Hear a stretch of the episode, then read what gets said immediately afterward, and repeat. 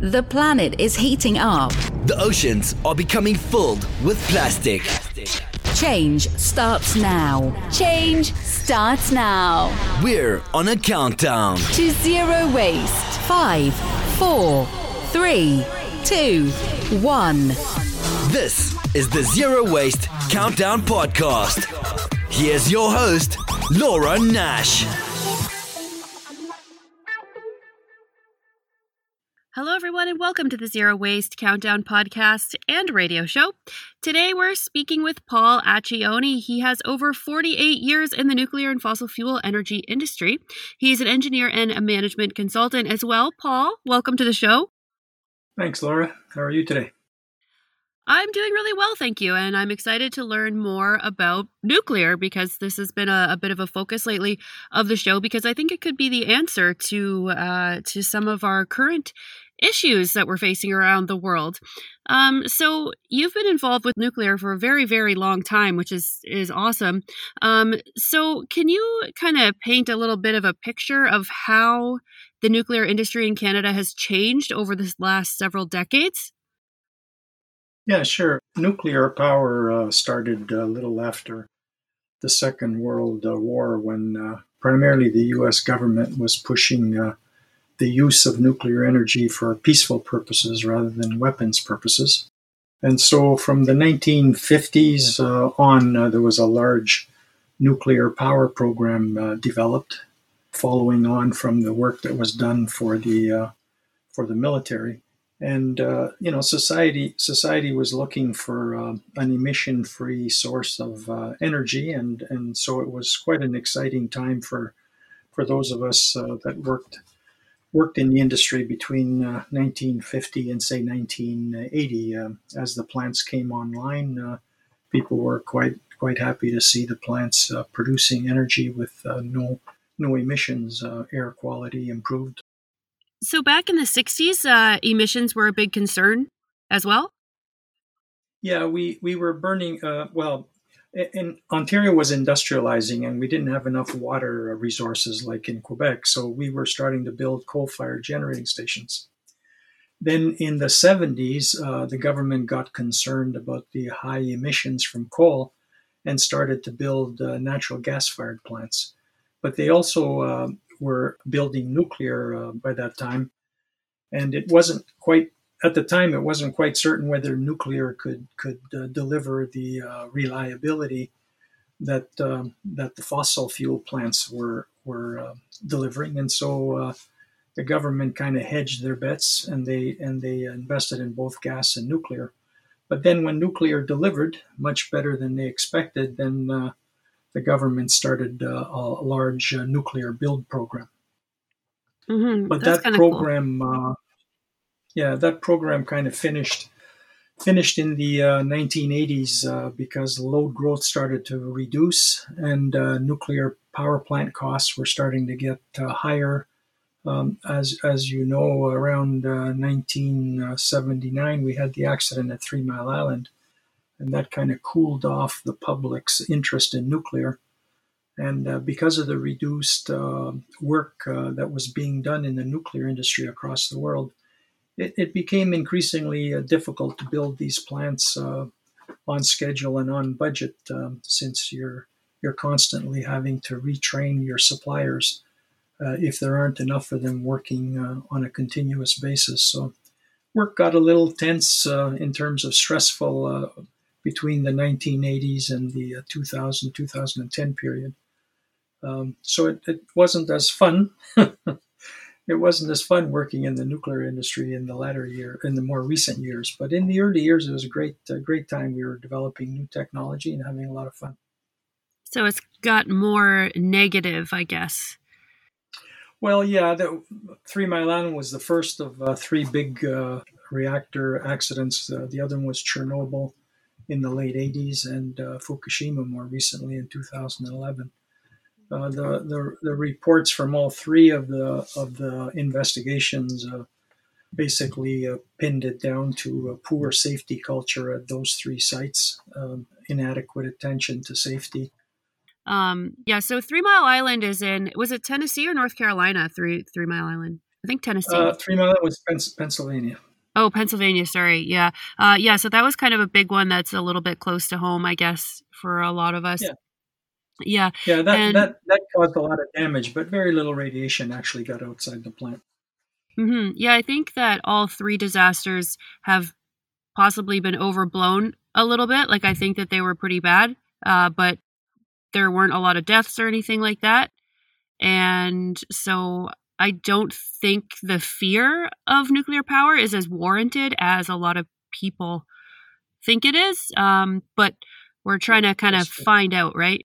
Um, and and get experts like you on the show to to tell us a little bit more about it, of course.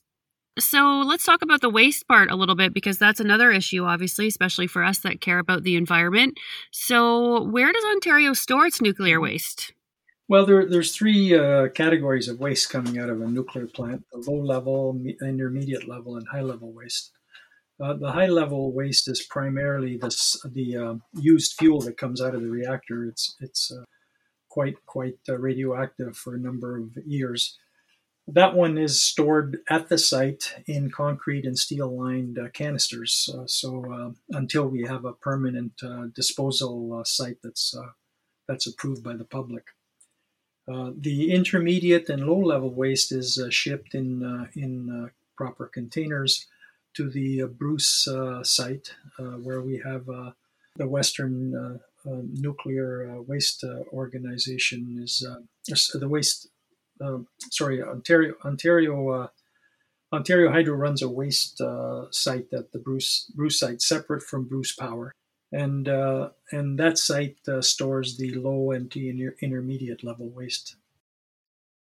hmm And then I think I think people are maybe contemplating the idea of digging really deep and making some sort of plan that way. Yeah, that well, that's that's the current uh, reference plan. Here here in uh, in Canada, we have an adaptive phased management program uh, with the Nuclear Waste Management Organization. That's a federally incorporated organization that looks after the the used fuel from all, all the plants in, in Canada. Um, the that particular organization uh, plans to uh, get a deep geological repository approved and uh, store the waste uh, for uh, um, a period of time where it can be retrieved so that if technology for recycling uh, fuel is developed, the fuel can be retrieved. But after about 100 or 150 years, if that technology has not been developed or the public doesn't want it developed, then the site will be sealed permanently and uh, and uh, and the waste will stay uh, in in a rock uh, formation that's uh, around. Well, it's it, it it's pretty deep. But I think it's about 600 meters uh, below below the surface. Wow, yeah, that's that's pretty deep. Like I wonder if some old mines or something would work well, well, for they, that. they would have used them. Yeah, they would have used old mines if uh, if the mines were leak free. But unfortunately, a lot of the mines uh, in in Ontario have uh, fissures in the rock, and and so uh, they're not they're not uh, solid. Uh, so they're looking for a site in Ontario where the rock is uh, is perfectly solid, so that when they when they build the repository, they're not they're not going to have any leakage paths out of the site. Hmm, yeah, that that makes sense. I, I've been to the Britannia mine, which is between Vancouver and Whistler. I don't know if you've ever been there, but uh, they have like really bad leaking problems into Howe Sound, and they kind of have to be cleaning it up forever. Right. right. A And- lot, a lot of the wa- mines. So I guess that maybe wouldn't have been the greatest idea then to use mines. But I think people are worried about the waste. Maybe they don't understand the technology as much. So do you think you could explain it to us in like some really simple terms, just basically how a nuclear plant works?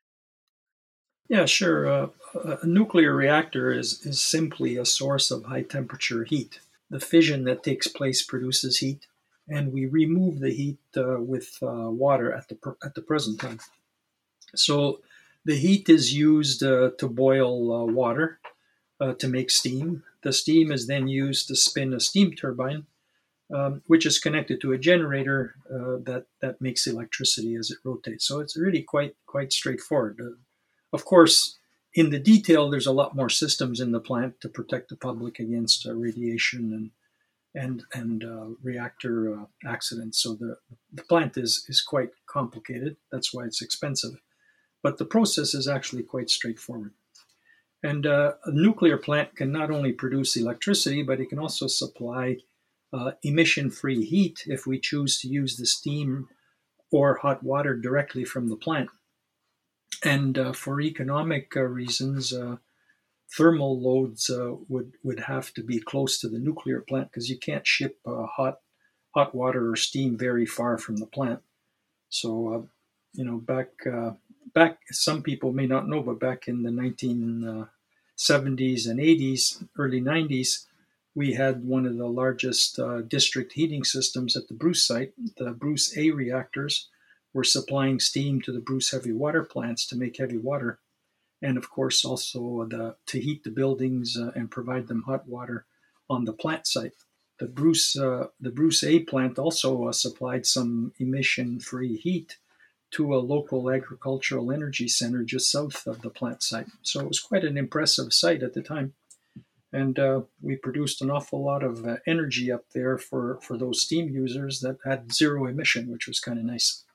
Yeah, that's a neat thing to think about as well. You know that you probably think that this is ridiculous, but I, I envision like a blue lagoon, like you know Iceland's blue lagoon. if you could have these giant kind of outdoor pools for Canadians to go to go sit in some warm water when it's uh when we have to deal with winter. I'm always looking for well, for different ways. Yeah. Yeah, well, you can use the heat to warm up something, but you have you have to mm-hmm. enclose it a bit. Otherwise, it gets pretty steamy in the wintertime. it's just gonna all go away. Yeah, yeah. But but you mentioned uh, the the Gen four reactors um, when you emailed me, and that it's possible to recycle that nuclear waste. So are Gen fours very different than a typical nuclear reactor that we already have in Canada? Yeah, the the Gen four reactors uh, typically don't use water uh, for cooling. Um, the the existing reactors were developed uh, from the military uh, program that was used to develop uh, reactors for the submarines and uh, and the aircraft carriers, military applications. And of course, they're sitting on an ocean, so they don't have a problem with cooling water. There's cooling water all around the reactor. the reactor is sitting sitting low in the in the boat, so if you ever have a problem, there's plenty of water to keep the reactor cool. So it's almost impossible not to have cooling water on a submarine or an aircraft carrier. The problem is when you move that technology onto land, you have to be very careful that you don't lose cooling water to the reactor, otherwise the reactor will melt. That's what happened in uh, in Fukushima. It's what happened in in Three Mile Island and also in Chernobyl.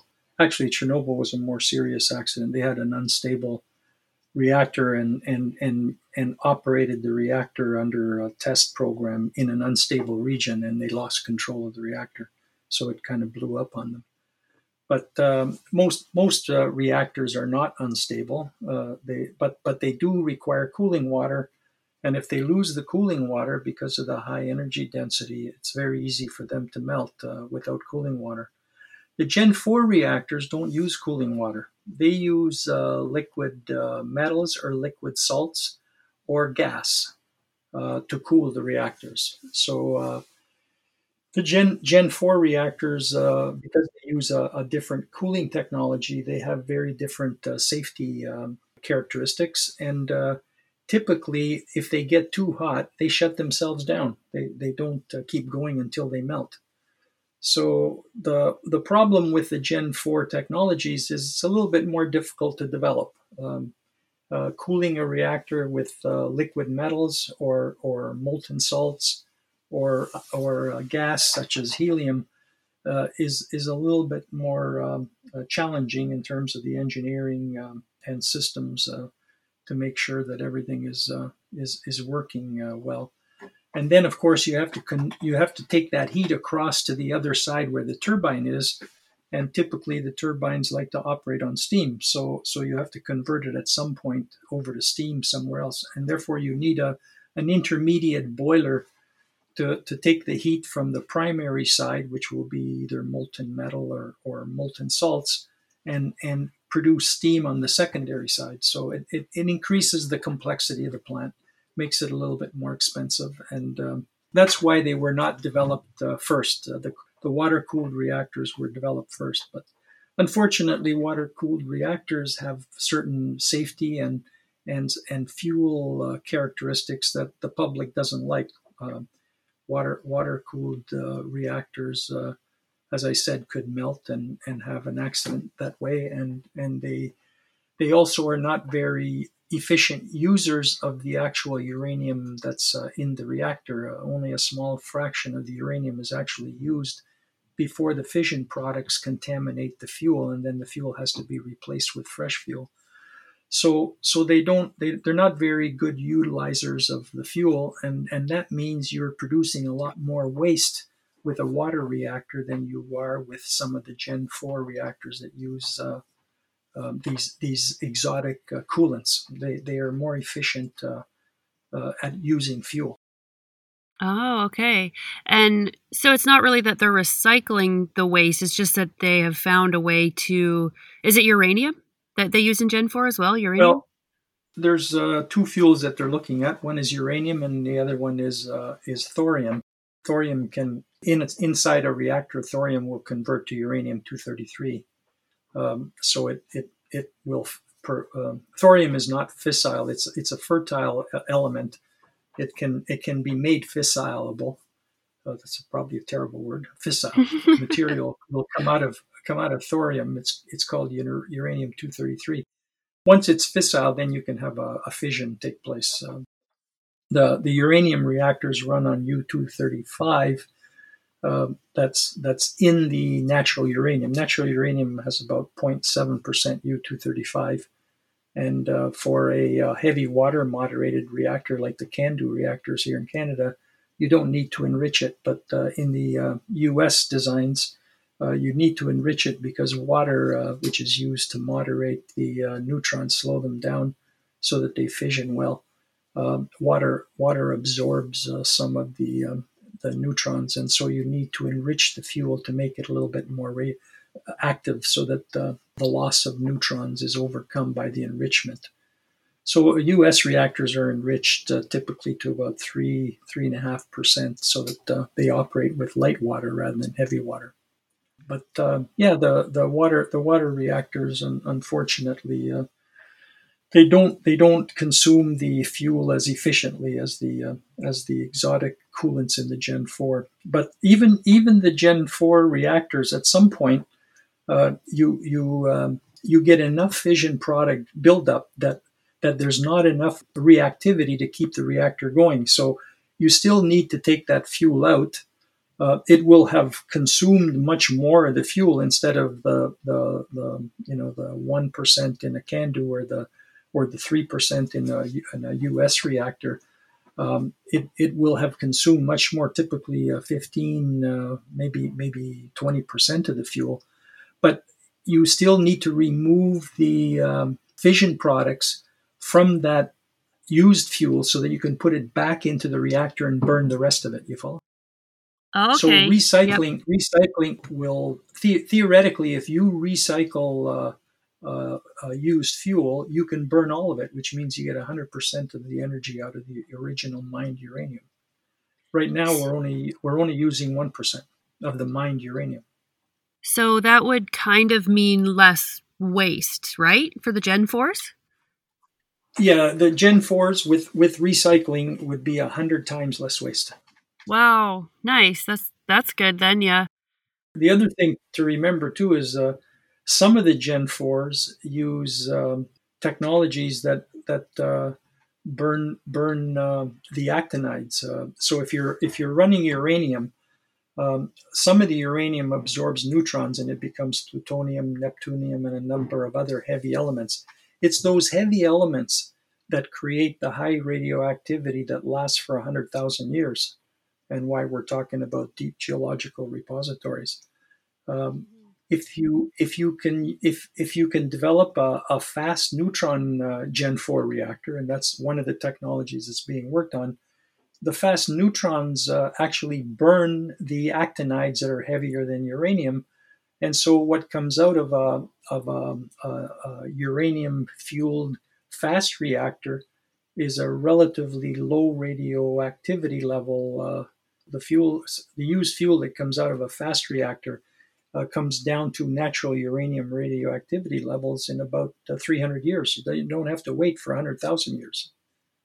That's good. Because then it, it, burns yeah. off the, uh, the long-lived. Yeah, it burns the long-lived actinides, the heavier than uranium isotopes. It it, it, it burn the, the fast neutrons will burn those just as well as it burns the regular U235.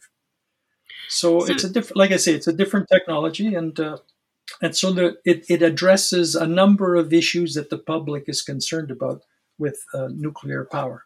we're very concerned about the waste, right? And and it sounds like Gen 4 certainly will help with the waste issue and then of course it's good to know that the government, the Canadian government is looking for, you know, deep deep underground places to put it um, and that it's safely stored in in the the Bruce facility.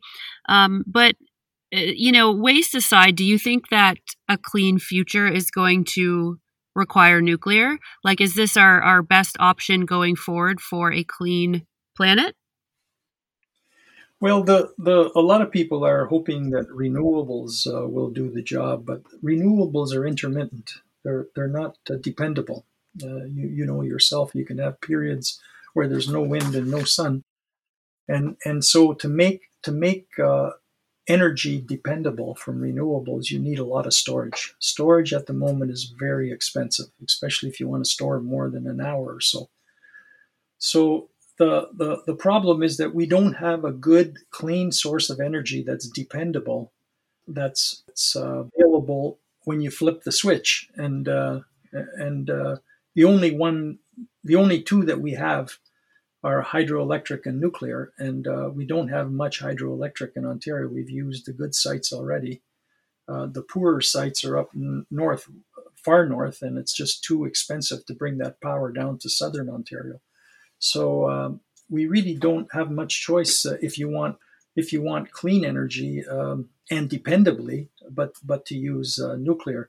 You can use the renewables where the load is not uh, is not requiring dependable energy. For for example, uh, renewables will work fine charging electric vehicles because the vehicles have batteries built in as part of the vehicle, and and so you can store that energy in the vehicle when the wind and the sun are available, and you can drive the car uh, at other times, right? Mm-hmm. Yeah. Industry needs power 24 hours a day, and to make it available 24 hours a day, uh, it requires uh, prohibitively expensive amounts of storage. So, nu- nuclear is the, in places like Ontario that don't have the hydraulic resources. Uh, nuclear is the heavy lifter. Um, a lot of a lot of people don't realize that because nuclear has has such a high capacity factor, typically 85 to 90 percent of the time it's running, that it actually reduces emissions for every kilowatt of capacity that you install. Nuclear reduces emissions six times better than solar, uh, 2.6 times better than than the wind, and 1.7 times better than hydroelectric because of that high capacity factor. So if you want to reduce emissions in a hurry, the, your your best technology is nuclear by far. And uh, so yeah, I think I think for the foreseeable future, until storage gets very very cheap and efficient, I think we're we're going to have to use nuclear uh, to take us to certainly 20, 2040, 2050. I don't I don't see storage coming down probably by a factor of 100 in cost in that time period. So so we need we need something to get us uh, cleaned up uh, until storage gets cheap enough to, to make renewables uh, participate in, in a larger a larger percentage. Other, otherwise, you're not going to have reliable energy, which means you're not going to be able to support your industrial uh, your industrial machine machineries machinery in, in Ontario, and and you're not going to be able to support 24 seven operations like hospitals and and traffic lights and stuff like that. Yeah, that's what I was thinking about as hospitals, uh, especially, you know, with COVID, we're all thinking about our medical care a little bit more. And it would be very disturbing if we had power outages at the hospitals, right? I think that would be pretty scary. Even at your own house, it's very uncomfortable when the power goes off for a few hours. You, you know, you can't really run your water when, when the pressure tank runs out and, and, you know, your heat is out, like everything is out and it's, Yep. it, it can be quite, uh, quite annoying. I think that well, number where you where you said solar panels are like six times kind of worse than than than nuclear. Um, I think that was for emissions. Was that for emissions? For yeah, for emissions. So for every kilowatt, let's say you want to install a kilowatt of solar. Yeah. A kilowatt of nuclear will will reduce emissions six times uh, more than yeah. solar because solar in Ontario has only a 15% capacity factor. It doesn't run at night. Yeah. It doesn't run when it's cloudy. Nuclear runs all the time. So all yeah. the time it's running, it's it's just taking emissions right out of the environment, right? But does that probably include emissions from like making solar panels? Because we've talked about this before, where they're you know you have to you have to mine for the materials, so they're difficult to build in solar panels. They also have a waste factor, so if they get damaged or when they're done, we're probably not going to repair well, them. We're probably just going to landfill them. Yeah. Well, it would it would be better if we made the solar panels in Ontario where the electricity is clean. But unfortunately, solar panels are made in China mm. where they use coal to make them. So that's kind of a silly situation where you're you're using dirty electricity to make solar panels in China rather than clean electricity in Quebec and Ontario to make solar panels. Wow, but you know, labor point. is cheaper in China. Yeah, labor is cheaper in China, and so the dollar wins. And, and that's the problem with our system uh, economically is that the dollar determines everything rather than the environmental requirements. Uh, we don't have carbon pricing uniformly across the world. If we did, the, the panels would be made in Ontario and Quebec if you have mm. a high high carbon tax uh, on people who use use electricity and, and it takes a lot of electricity as you say to make solar panels. Mm-hmm. So so yeah, we, we do some some really silly things uh, in the world because of the uh, dollar and uh, or the price the price of stuff, and uh, that's just yeah. unfortunately the way it is. I'm actually not a very big fan of the carbon tax because I feel like it throws workers under the bus. And in my area, there's a lot of people that need trucks you know to to do yeah, plumbing yeah. and construction and trades and air conditioning and um, you know there's there's all these things and like i feel like they're disproportionately affected by the carbon tax whereas if you have a lot of money you can either live close to your work in a downtown place with a million dollar condo and, and walk or bike um, or you know yeah, it doesn't matter if it goes up very much you know? So i kind of worry about well, the was, carbon I, tax I was off yeah, I was offering a market solution, but but there is another solution that we use here in Ontario before carbon pricing, and that was we set regulations. We said no use of coal for making electricity. Period. Full stop. And that immediately takes coal out of the business. And and we also said we're going to use the gas plants for backup and for for peak load. We're not going to use it for base load in Ontario. So we made a decision in Ontario through regulations, not through carbon taxes, but through regulations that hydroelectric and nuclear would be used for baseload electricity, and and uh, renewables could be used for for peak load, and they would be backed up by natural gas. And so in Ontario, we have a grid that's 95% emission free right now, and uh, you know 60 over 60% of the energy comes from nuclear, 25% comes from hydroelectric. So 80 over 85% of our energy comes from nuclear and hydroelectric. So Ontario is one of the few jurisdictions in the world that's actually achieved the IPCC uh, 80% reduction in emissions 35 years ahead of 2040. And they did it by increasing their nuclear capacity the last uh, 10, 15 years. Mm-hmm. So, so for base load, for base load demand, hydroelectric and nuclear are the only way to go. Um, uh, renewables are fine for peak because you can use natural gas to back them up, and the gas doesn't doesn't emit if it's not running when the when the renewables are working. But when the renewables are not working, the gas is there to give you the dependability, right? Mm, the yeah. last thing we want is people running out buying these these small generators and using them to make electricity when when the power goes out because those things emit a lot more emissions than a central generating station. Mm-hmm. You know, a, a, natural gas generating station is pretty efficient and relatively clean compared to these little machines you buy at, at, at Home Depot or or Canadian Tire and stick them stick them in your your uh, you know in, in in in your garage and then use them for emergencies. Those those are pretty dirty machines. Yeah, and they're very expensive. And whenever I've used a generator, I always like have trouble with it because you don't use it for years and years, and then all of a sudden you need it, and you're trying to start it and and get it working. Laura, you're supposed to test it a couple of times a year.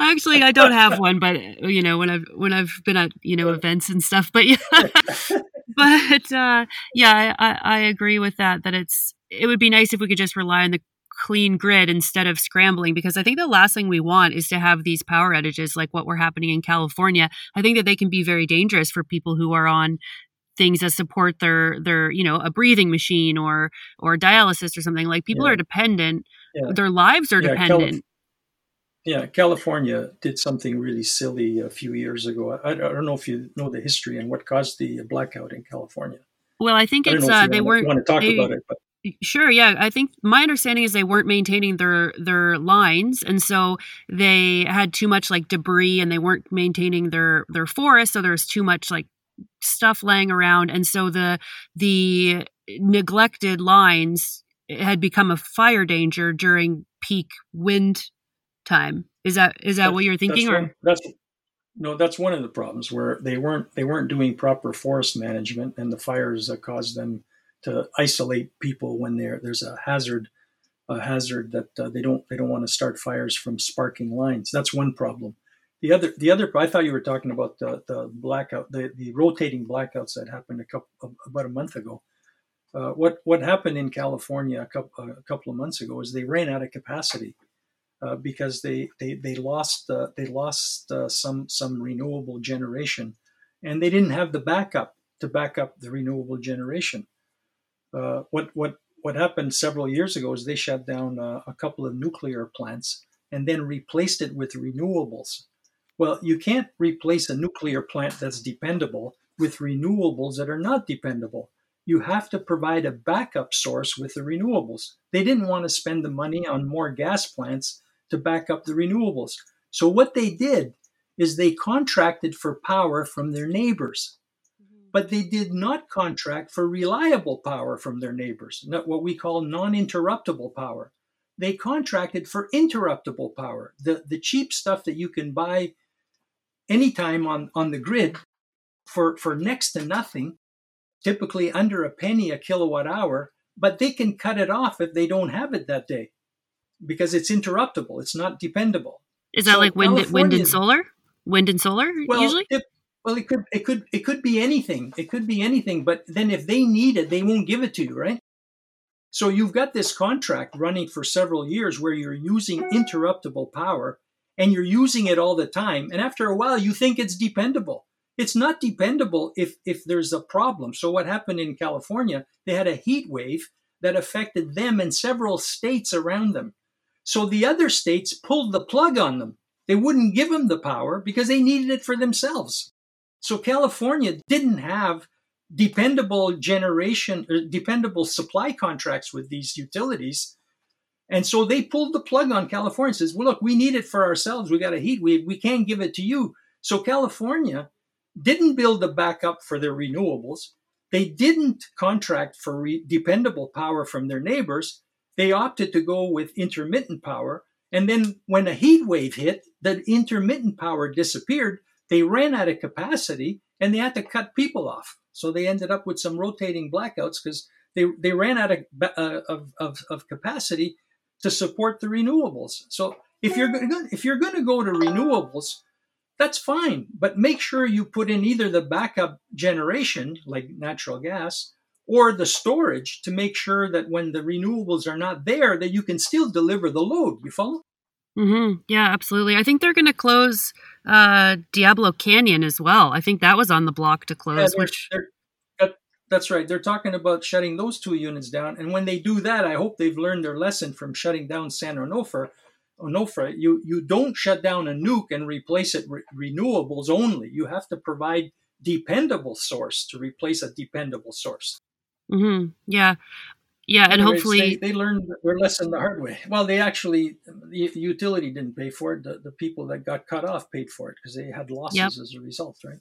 Yeah, it's the people, yeah, that have to suffer from that. And you know, we've got one scheduled to close. I think it's 2024 Pickering here in Ontario. They're talking about closing that down. And so, you know, I've been kind of like thinking, well, how can we save Pickering? But it sounds like we're not going to save Pickering. Is is that right? Can you tell us a little bit about what's happening with that shutdown? Yeah, the the Pickering plant was the first uh, large scale nuclear plant that was designed in the 60s, Pickering A. And then in, in the 70s, we designed Pickering B, essentially repeating Pickering A. Pickering A was not designed uh, to be easily refurbished. There's, there's lots of uh, equipment in the plant, primarily inside. The nuclear stuff is all inside containment, so you have to work inside containment. It's, it's, it's a, a very expensive plant to refurbish. So what what what happened is they they did a a, a couple of refurbishments uh, about uh, 10 12 years ago. And uh, they found out that it, it, it is very expensive to refurbish uh, a Pickering design. So they they made a decision that it was uneconomic to refurbish uh, the, the plant uh, another time for the Pickering A units. And and and they weren't willing to to even refurbish it the first time on the B units. So Pickering will be shut down, on, and um, and when it is, we have to replace it with something. So we we have some choices. We could replace Pickering with nuclear, uh, but at the moment we have excess generation in the Ontario system. We have a fair bit of natural gas generation that's sitting around waiting for renewables not to produce.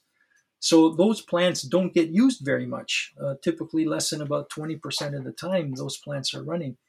Uh, so, in fact, I think it's less than that now. So those plants are just sitting around doing nothing. The government has decided that, in the interest of lowering electricity costs, they're not going to replace Pickering with a new nuclear plant. They're going to replace Pickering with natural gas plants. Now, the the the good news is it's going to keep electricity prices lower the bad news is emissions are going to go up almost uh, three times. So we're we're we're going to replace a, a, clean source of energy with a, a somewhat dirty source of energy. A gas gas emits about 400 grams of CO2 and a little bit of particulate uh, and NOx, um, whereas coal is about uh, two and a half times worse. So it's a good thing we're not bringing the coal back, but but uh, the, the gas plants are not are not uh, that clean. So, unfortunately, uh, by by leaning on our existing gas capacity uh, to save a little money, we're gonna we're gonna raise our emissions uh, quite substantially over the next uh, uh, ten years. So. Hopefully, at some at some point, these new Gen four reactors will come along at a price that the utilities are happy with, and they'll start to replace the natural gas plants. Yeah, I think it's sad though a little bit that we're losing Pickering. I just kind of see nuclear as this thing from, like you said, post post World War II, this time where I think technology and development was really exciting, and now we're like not as excited. Like Elon Musk, I think, is a good example of someone who's really excited and developing and going forward and pushing technology. And then there seems to be this environmental movement that really stifles um, a lot of development. And I don't know, it just seems a little bit sad when if we keep pushing our our technological developments that we can do things that are cleaner. Like nuclear is has cleaned up our grid so much and now we have I don't know if we have the cleanest grid in the world, but we certainly have a very clean grid relative to the rest of the world in Ontario. Uh, so it will be kind of sad that our emissions are about to go way up in a few years. Yeah, yeah. Well, Ontario has one of the cleanest mixed mixed generation grids. Uh. Pure hydroelectric grids are cleaner, but, but mixed yeah. mixed generation grids where you have a different mix of a different technology. Ontario is one of the cleanest because we manage we manage the supply mix more intelligently than other people. If we put in renewables, we don't use renewables to displace dependable to, to, to displace dependable generation.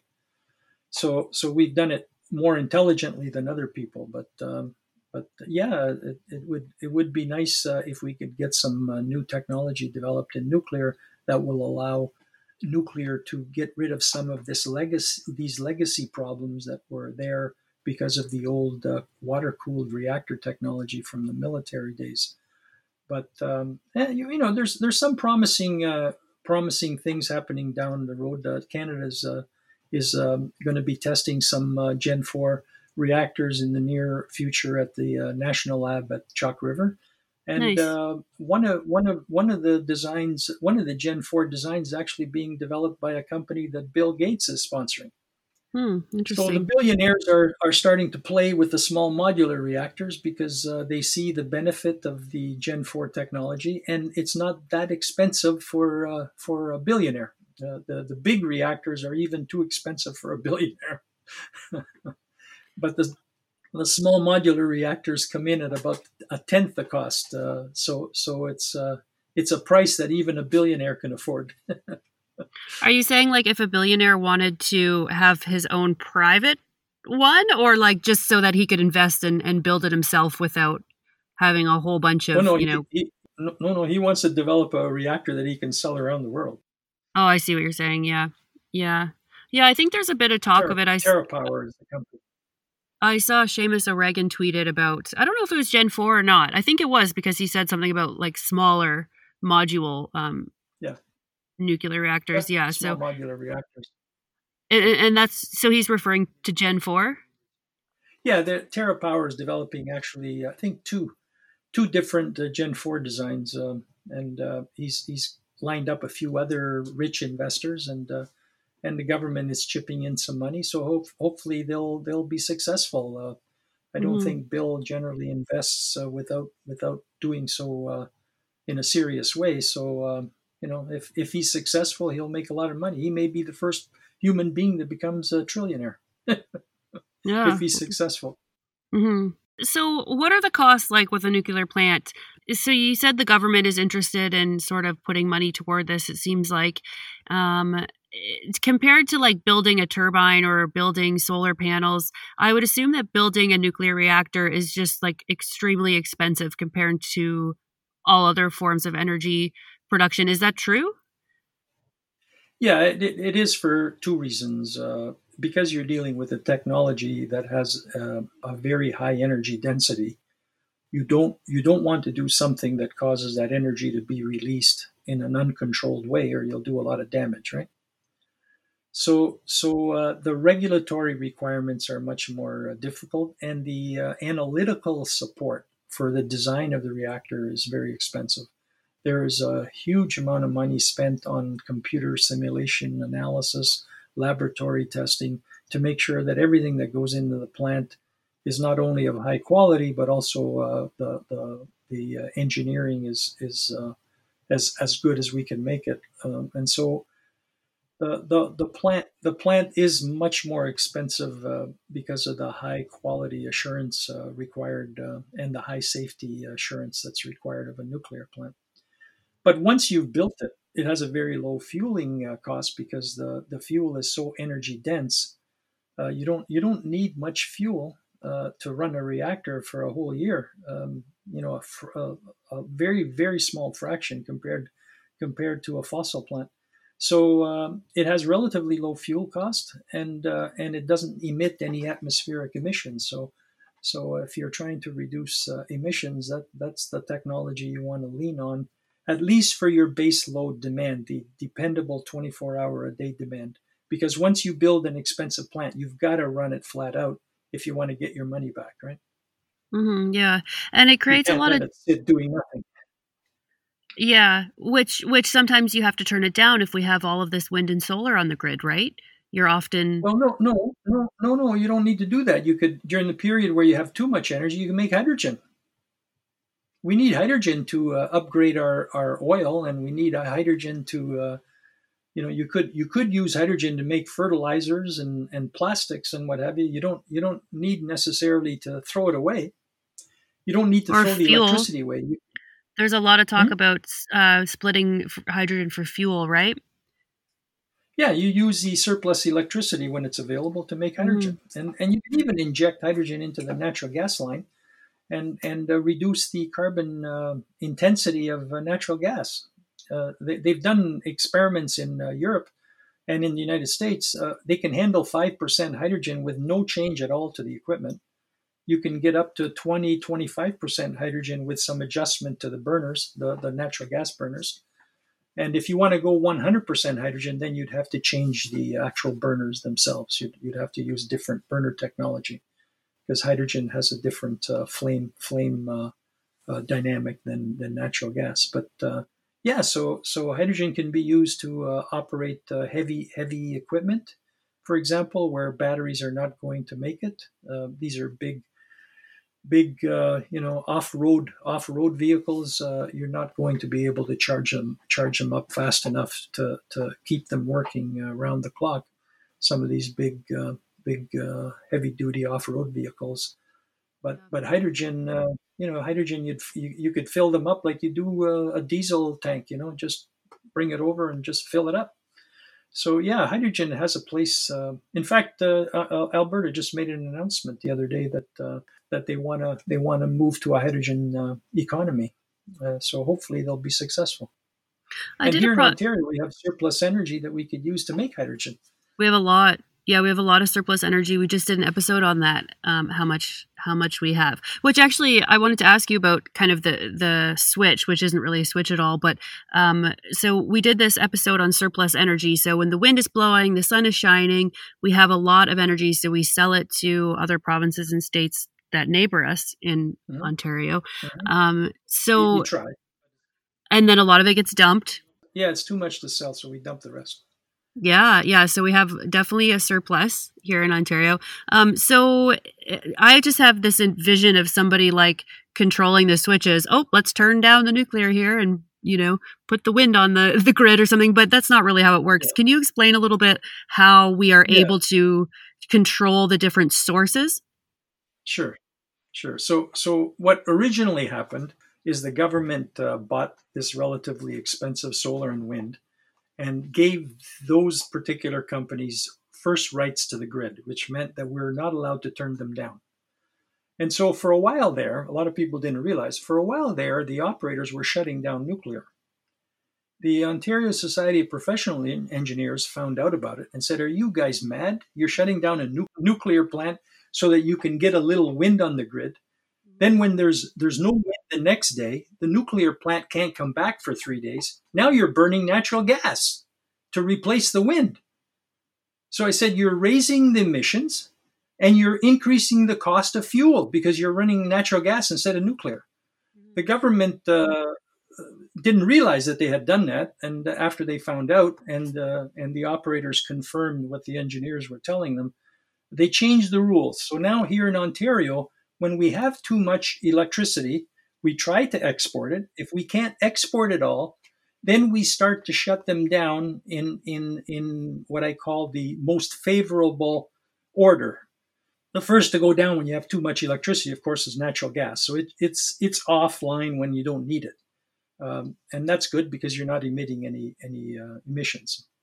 Uh, the the next to go down is hydroelectric, and the reason hydroelectric goes down first is they pay a very high production tax to the government. So if they're not producing, they don't have to pay the tax. So so the system, uh, actually the owners, the owners of the hydro plants are happy not to the, pay the tax when there's too much power. So they're happy to shut down when there's too much power. Then after that, they shut down wind and solar when there's too much. And, and finally, if there's still too much, then they'll shut down a nuclear plant. But uh, uh, well, actually, I should say the, the, the Bruce plant is able to reduce power about 30, 35 percent. So the the Bruce reactors are powered down first, and if they have to go further than they're able to power down, then they'll shut down a nuclear plant. But that's the last thing that we do because we don't want to lose the plant for three days, because then the next day, if the wind and the solar disappear, uh, if the plant can't come back, then you're firing on natural gas, which is terrible. So, so uh, those rules were changed in uh, 2013, and uh, and they did some fine tuning to the rules in 2016. So now Ontario actually has uh, what I call a, a, a, an optimum strategy for dealing with surplus electricity. But what I would like to do personally is to see that excess electricity not turned down, but used for displacing fossil fuels that we're using for making hot water all day long, mm-hmm. or space heating, or making hydrogen to produce hydrogen with electrolysis rather than using uh, natural gas to make hydrogen. Because right now in Ontario, we make a lot of hydrogen in Sarnia using natural gas. We split the molecule and uh, we take the hydrogen and throw the carbon dioxide into the atmosphere. Every, every kilogram of hydrogen produces 12 kilograms of CO2. So it's a dirty process. I'd, I'd like to see the uh, the surplus electricity used to make that hydrogen so that we can upgrade our oil or other other things that we use hydrogen for like cooling generators big generators use hydrogen cooling we can we can use clean clean hydrogen instead of dirty hydrogen but it's going to take a little while because the government hasn't uh, changed the uh, pricing policy. Right now they charge way way too much for surplus electricity there in ontario. If, if you're in ontario you have to pay at least 8 cents a kilowatt hour for surplus electricity. But if you're in new york quebec or michigan you can buy it for a penny. Yeah it's not fair no, yeah. No. And, and and it's our own it's our own silliness in terms of how we set our retail prices uh, the, the government is not willing to sell surplus electricity to Ontario residents at the same price that they're selling it to New York, Michigan, and Quebec. It's it's it's it, in my view it's disgraceful. But until they make that decision to change the way they price uh, retail electricity when it's surplus, um, uh, that that's going to be dumped. Uh, nobody's going to pay eight cents a kilowatt hour for surplus electricity to make hydrogen. It's just not economic. You but know, us, it's, it's us cheaper, suckers at home have to pay it. We're all yeah, paying it at home. I mean, yeah, it's too bad. I, I, I, I was willing to put in a dual fuel water heater if if they gave me the price plan, but they haven't given me the price plan yet. So one of these days, uh, if they come around and and, and change the pricing uh, pricing uh, system, then I'd be happy to upgrade my water heater. And that's what uh, the Ontario Society of Professional Engineers is working on right now is trying to to change these prices to make it more fair for Ontario. So that's that's a good thing. Um, and I think are you part of that association as well? I think you are. I, or you were. I, I yeah, I, am a member, and I, I, I one time I was their president for a year. Yeah, we we've been working on energy policy for about ten years, and and they I, I should I should mention that the government has has incorporated a number of our recommendations, but the, the, the big ones, like changing the way electricity is priced, is a tough is a tough sell because in the past, whenever they changed electricity prices, somebody got fired. so they're all they're all terrified that they're going to make a mistake and uh, they'll get fired. So uh, so I think I think uh, we have a bad history of playing with the electricity prices in a dumb way, and some poor guy getting fired. Uh, usually the politician.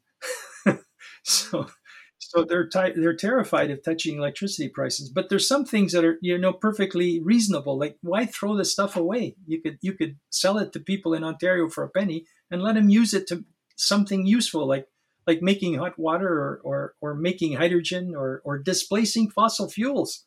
I don't mind displacing my natural gas uh, for heating if if the surplus electricity is available. I'm happy to put the electric heaters on when when there's surplus electricity at night. At night we have lots of surplus electricity. Let me use the electric heaters at night. I'll use the gas furnace during the day. You follow? Yeah, yeah, absolutely. Yeah, I think it'd be nice if we could just have access to it a little bit at home for sure, and uh, it would save us all a lot of money because that's a big complaint that we hear in Ontario. Is they say, you know, the Wynne government ruined the the energy grid or something but i'm not really sure why people say that because it seems like we really cleaned it up which is a good thing. It's just that prices are very expensive and i think that's the big well, the big they, problem. Yeah yeah the, the, the the fundamental mistake they made was when they brought in renewables they didn't realize that renewables cannot carry the base load and after the renewables came on and started causing problems like like forcing nuclear off the grid. That was crazy. Uh, but over over a period of time, they corrected some of the, the, the big mistakes they made. But unfortunately, once you've signed these contracts, you're stuck for 20 years. And so the price is baked in. So the price went up. Even though we're, we're operating the system more intelligently today, uh, the, the price is baked into the contracts and, and, and the contracts have been signed. They put on way too much uh, wind and solar because we didn't have the storage. Ontario doesn't have a lot of storage on the grid. Quebec has one year of storage on their grid. They can store water for a year. Yeah, oh, they have oh, huge right. reservoirs. Yeah, they have huge point. reservoirs because they operate mm. on hydroelectric all year round. They have to have massive amounts of storage. In Ontario, we decided not to flood all the river basins because a lot of native uh, Aboriginal uh, people had their homes in those in those river basins. So we didn't want to flood all of Ontario. Mm-hmm. So we we use run of the river plants primarily. Just take the water as it came. We didn't try to store a lot of it. Mm-hmm. Now that's good for for environmental and for community purposes for the Aboriginals, but it means you have no storage capability for renewables. Mm-hmm. So you need storage if you're going to put renewables on the grid. And we didn't have the storage. The government decided to put the renewables on without buying the storage because when they found out the price of the storage, they said, This is crazy. We're not going to put storage on. Well, if you don't put the storage on, you're going to waste it because mm-hmm. it's come it comes when you can't use it. So so if you don't have the storage, don't put it on. Mm-hmm. But they mm-hmm. went ahead and put it on because they wanted to create green jobs, not realizing that if you don't use it, that's money that's going to go down the drain. Anyway, yeah. so what we ended up in the in the end was a, a, a more intelligent operation of the system that we have, but that means that most, not most, but a good chunk of the of the wind and solar that was paid for with, with high contract prices is being wasted, which is unfortunate. But uh, yeah, that's what happens when you don't talk to the engineers before you redesign the electrical system. Yeah, and maybe push it through too quickly or something because it's it's it's quite sad for me to see that you know windmills and solar panels aren't really doing what we thought they were going to do when we were younger. We had good hopes, I think, of a world that was powered by wind and solar, and now that we see that they don't really work very well, I kind of say like if you're going to put up a solar panel or wind turbine in Ontario, you're basically just wasting it because it's just going to go to surplus probably. Do you do you think that that's true, or am I being like? The, no, no. If we have the new pricing regime, which the engineers are trying to get the government to put in place, then all the surplus wind and all the surplus solar will be used productively, either mm-hmm. to make hydrogen, or to make hot water, or to make space heating. So if we change the retail pricing, then all of that energy will be used. Now, the problem is that surplus electricity in North America is sold at about a penny and we're paying a lot more than a penny for those contracts. So most of the money will still be wasted, but at least we're not wasting the energy. Right now, we're wasting both the money and the energy, which is crazy. Yeah. Yeah, it's so sad to see these things happen when when I think things were good intentions, but I also worry about our government going to give like our federal government going to give out more contracts to green energy and I, I hope they don't go more wind and solar, but all the provinces are different. Uh, you know, Alberta still uses a lot of coal, so who knows? We'll see. We'll see what happens in the next few years, I guess. Well, we, yeah, the engineers wrote a. The Ontario engineers wrote a report. It's called uh, Ontario's Energy Dilemma. If you Google that, you'll get a report, and in it are the lessons learned from the experiment we did here in Ontario on putting renewables into a grid that didn't have enough storage to accommodate it. Was that the document that proposes the price changes for surplus? Because I read that document. No, no. That's a more recent one, trying to change yeah. the pricing so we don't waste it. Mm-hmm. The original one, well, sorry, there was an original document that we were trying to convince the government not to put in as much wind and solar. This is the engineers. It's called on, um, Wind and the Electrical Grid. So if you Google wind and the electrical grid, you'll get the original 2012 report that basically told the at that time liberal government, please don't put so much wind and solar on the grid because we have no storage to use it. Wow. And they uh, ignored us, obviously. And, oh my goodness. Uh, and of course, then, yeah. And then several years later, when they started to see the problems, then they sat down with us and we made all these changes to how the how the surplus will be handled because we were stuck with the surplus so how are, how should we handle it so we don't shut the nukes and make the situation even worse? Mm-hmm.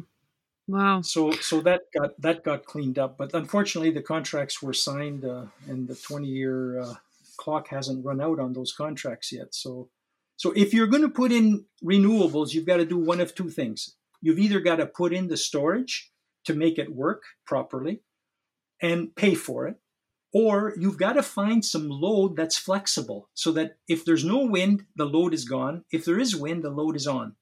And one one that's coming along now, there's not that many because we didn't we, we didn't buy too many electric cars, but electric cars are a perfect flexible load that can use wind and solar uh, intermittent generation because the car 90% of the time the car is just sitting doing nothing whether it's plugged in at work or plugged in at home, it can grab the wind and the solar when it's available and charge the battery. And then when you need the car, it's fully charged. So the, the, the, the marriage of electric vehicles with wind and solar is a perfect marriage made in heaven. The problem is right now we don't have the smart the smart controllers to tell the, the car, hey, there's wind today, go ahead and charge. Or there's no wind today, don't charge. You follow? Yeah, I wish there was an app but for that. Controllers, yeah, well, there will be. There will be. The I think several several countries are are looking at at uh, improving smart smart uh, charging uh, apps, and uh, at some point we'll have an app that that can can uh, tell you when there is or there is not a surplus wind and solar, and then you'll charge your car at that particular time. Let the car charge. It's always plugged in, so let it let it charge when the wind and the solar are available. Then you're not wasting you're not wasting uh, the the stuff and mm-hmm. and you can maximize its value to to the uh, environment. So, do you think that it's best, in your opinion, to just go to natural gas in Ontario, like we're going to in 2024 when Pickering shuts down, or do you think it's best to build another reactor? Well, between between friends, the electricity prices in Ontario are are, are much higher than they should be, uh, and I think people right now are price price conscious or price sensitive. Mm-hmm. So I would say for the short term, because we're way below the the emission levels for almost every other country in the world, uh, yeah. except maybe for France. So we're such good Boy Scouts that that we can afford basically to do a little more emitting to keep our electricity prices low while we develop the Gen 4 reactors. Then, when the Gen 4 reactors are ready to come out in volume, which is about 2030, then we can start bringing the Gen 4 reactors to replace that old Pickering capacity that would have been shut down for several years and gradually phase back back down on the gas. We'll still need the gas for backup in case of a disaster because uh, uh, there isn't a, a better uh, reserve generation than natural gas. If you don't run it because there's no problem, it doesn't emit anything. And if it's there's a disaster on the grid, like a tornado or a winter storm that breaks the transmission line, and we can't get the power moving around to where it has to go, uh, natural gas is a perfect uh, generation source that can come in during an emergency, protect the public from a safety point of view. They get their electricity, and then when the disaster is over, they back off and the nuke comes back on. You follow? it's a lot it's a lot cleaner than coal and uh, i've heard that the startup yeah. the startup of a gas power plant can be a lot like you said nuclear it takes about three days to get back to the the full capacity potential but with gas plants does it take a long time to rev up the plant again to the, the full cold, capacity if yeah if it's cold it takes anywhere from about four to eight hours um, but if it's hot you can come up in 30 minutes oh wow that's very so, fast then yeah. Yeah, yeah. So so if if you shut it down and cooled it off because you don't think you'll need it for a few weeks, and then there's a disaster like an ice storm, then you need you need to give it about eight hours to warm up because if you go if you start up too fast, you can break equipment. So the gas is going to be a lot cheaper, but what about with the carbon tax? Is that going to be putting the natural well, gas prices up to nuclear prices?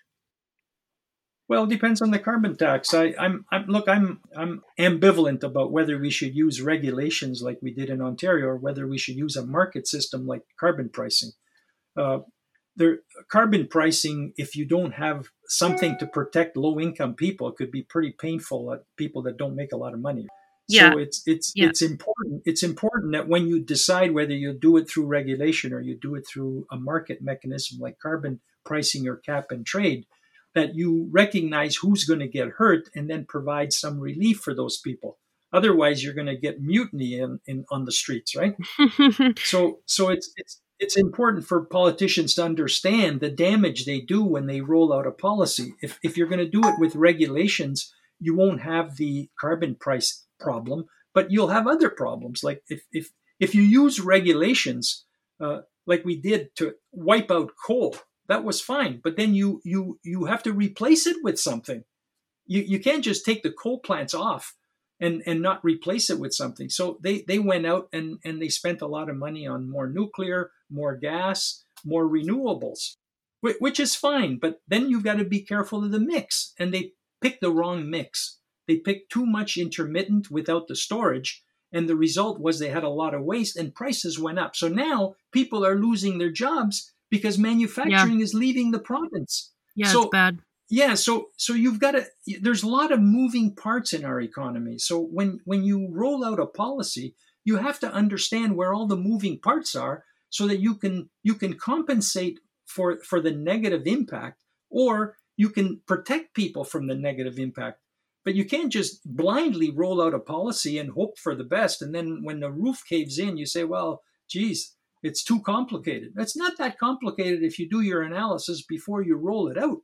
Okay, so last question then, and I'll I'll let you go here because I've kept you for a long time. But if anyone's listening, uh, there's a lot of young people that listen to the show. They are possibly interested in a career in nuclear. So, do you have any advice for anyone wanting to get into nuclear or get involved? Yeah, I, I mean, I, I think nuclear power is here to stay. Um, it'll take a little while to get it booming again, like it was in the 60s and 70s. But there are tons of different kinds of jobs in nuclear. And if your passion is energy and, and, and you and you like nuclear energy in particular, then I say follow your passion. Uh, you'll you'll uh, even if if if nuclear doesn't take off at, at some point, what you learn in in in following a nuclear uh, career and studying for a nuclear career, you can transfer to other energy supply. And uh, and if nuclear does take off, the good news is it's got all kinds of different kinds of jobs for just about everybody uh, in a nuclear plant.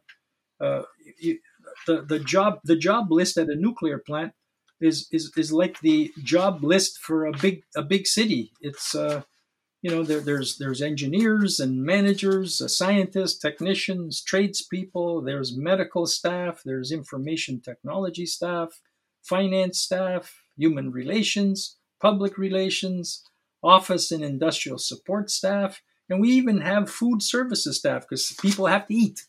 There's 500 people at a nuclear plant, and so they got to be fed. So there's tons of jobs in the nuclear uh, business. That's one of the benefit of building a nuclear plant is you've got guaranteed jobs for 60 years, two or three generations of jobs. So so uh, I'm I'm a big fan of nuclear as long as I said as long as you you you have a good safety culture in the organizations that build and operate the plants and that that uh, you you take care of the uh, radioactive waste intelligently and and and make sure that they're sequestered and and uh, and and stored properly, and then there isn't there isn't a problem. You can enjoy the ample, dependable energy that comes out of nuclear without the the the the, hazards or the the risks that people worry about. Mm-hmm. Yeah, awesome.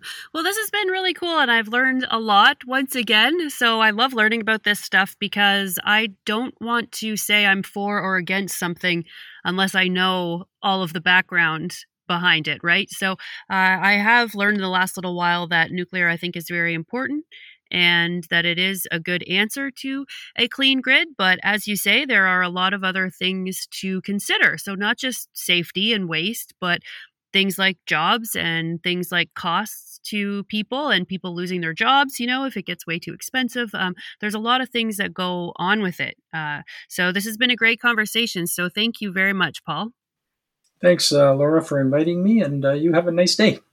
Awesome. That was Paul Acchione. He has over 48 years in the nuclear and fossil fuel energy industry here in Ontario.